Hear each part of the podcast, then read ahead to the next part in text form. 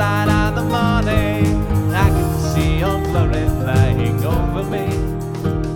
In the first light. This is America on Par, a powerful bunch of political punditry and a pithy podcast. I'm your host, Stephen Parr. Thanks for listening in. Thanks for tuning in. And uh, make sure you share these out along with your friends there on the interwebs. Well, if you're watching last week during the GOP response to Barack Obama's State of the Union address, Nikki Haley threw a little bit of a jab at Donald Trump. During anxious times, it can be tempting to follow the siren call of the angriest voices. We must resist that temptation.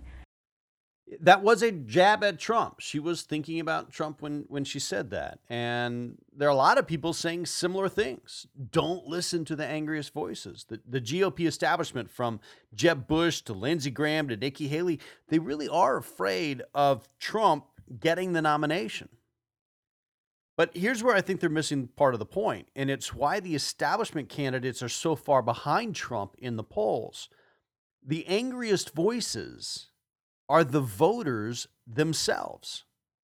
Trump isn't doing well because he's angry. Trump is doing well because the voters are angry. Cruz isn't doing well because he's angry. Cruz is doing well because the voters are angry.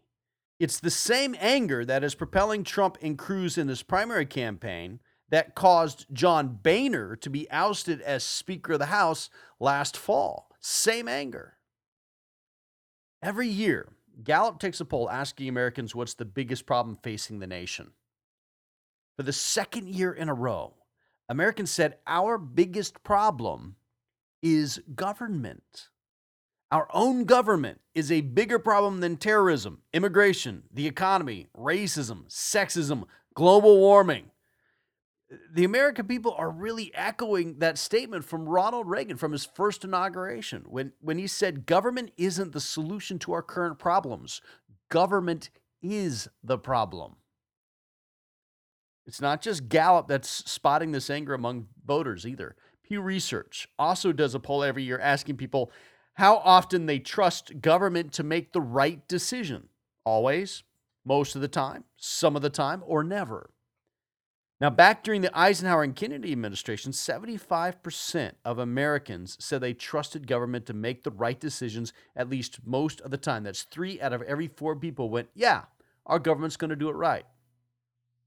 Since then, that number's been falling. Now, during Johnson's administration, it fell to about 62%. It fell below 50% by the end of Nixon's terms. Think about what went on during those times. Under Johnson, we had the height of the Vietnam War, all the protests, we had race riots, we had shootings at Ohio State.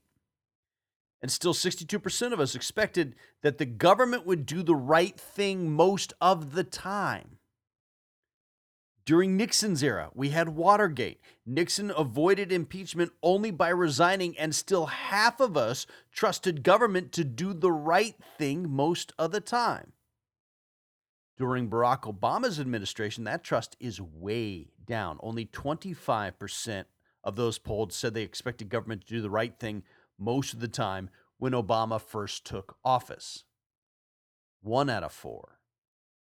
And that number has never been higher since. Today, it sits at about 19%. 81% of us don't trust our government to do the right thing most of the time. Again, for perspective, during the height of the Vietnam era, trust in government was three times as high as it is today.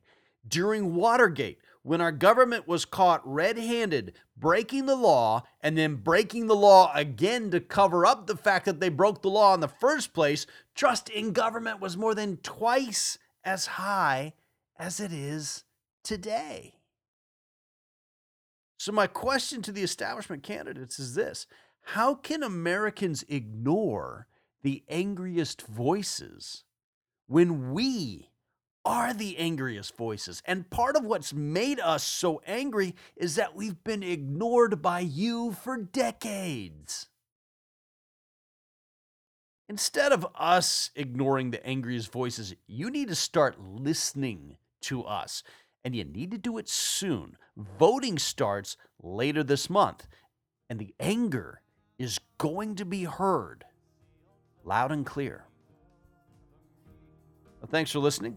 If you like the podcast, please share them with your friends on Facebook and Twitter. If you'd like to leave a comment, you can always do so on my website, AmericaOnPar.com.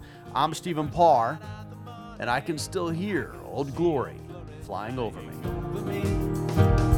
In the first light.